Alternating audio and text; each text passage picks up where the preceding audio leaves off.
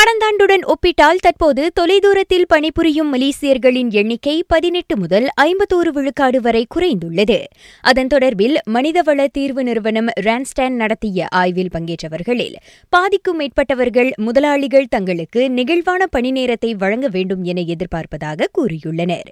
பெரும்பாலான மலேசியர்கள் வாழ்க்கை செலவின அதிகரிப்பு குறித்து கவலை கொண்டிருப்பதாகவும் தங்களது சம்பளம் தேவைக்கேற்ப இல்லை என்றால் அவர்கள் வேறு வேலைகளை தேடலாம் என்றும் அந்த ஆய்வு கூறுகிறது.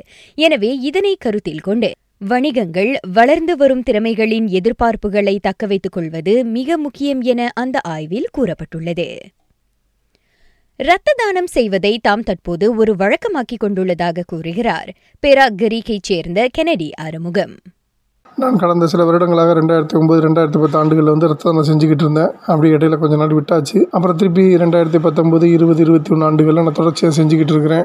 ஒரு வருடத்திற்கு குறைந்தது நான்கு முறை அதாவது மூன்று மாதங்களுக்கு ஒரு முறை நான் ரத்த தானம் செய்வது வந்து வழக்கமாக வச்சுக்கிட்டு இருக்கிறேன். ரத்த தானம் வந்து இங்கே இருக்கிற கிரீக் அரசு மருத்துவமனையில் தான் ரத்த தானம் செஞ்சுக்கிட்டு இருக்கிறேன். கடந்த கோவிட் பெருந்தொற்று காலத்தில் கூட நான் போயிட்டு ரத்த தானம் செஞ்சுக்கிட்டு தான் இருந்தேன். ஏன்னா அந்த சமயத்தில் வந்து நிறைய ரத்தம் தேவைப்படுது அப்படின்ட்டு நம்மளுடைய ரத்த தான மையத்திலிருந்து தகவல் வந்துகிட்டு இருந்துச்சு. அதனால வந்து நான் அந்த சமயத்திலுமே ரத்த தானம் செஞ்சுக்கிட்டு தான் இருந்தேன். நம்ம ஒரு வாட்டி கொடுக்குற ரத்தம் வந்து மூன்று பேர் உயிரை காப்பாற்றும் இன்று அனுசரிக்கப்படும் உலக இரத்த தான தினத்தையொட்டி தாம் இரத்த தானம் செய்யவிருப்பதாகவும் அவர் ராகா செய்தியிடம் தெரிவித்தார்.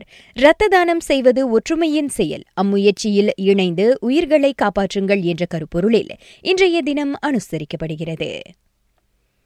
நாட்டில் ஐந்து முதல் பதினோரு வயதுடைய சிறார்களில் முப்பத்தைந்து விழுக்காட்டினர் கோவிட் நைன்டீனுக்கான இரு தடுப்பூசிகளையும் போட்டு முடித்துள்ளனர்.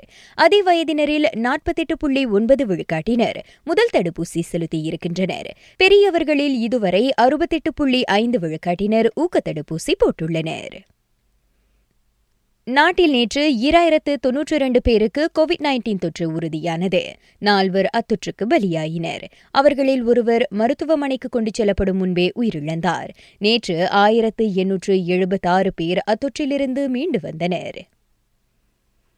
நாட்டின் மூத்த கல்விமான்களில் ஒருவரான துன் அர்ஷத் அயூப் இன்று அதிகாலை காலமானார். இன்ஸ்டிடியூட் டெக்னாலஜி மாரா ஐடிஎம்மில் முதல் இயக்குநருமான அவர். ஆயிரத்து தொள்ளாயிரத்து அறுபத்தைந்தாம் ஆண்டிலிருந்து அங்கு பத்து ஆண்டுகளுக்கு சேவையாற்றியிருக்கிறார். ராகா செய்திகளுக்காக நான் திவ்யா வேகன் ஜான் வணக்கம்.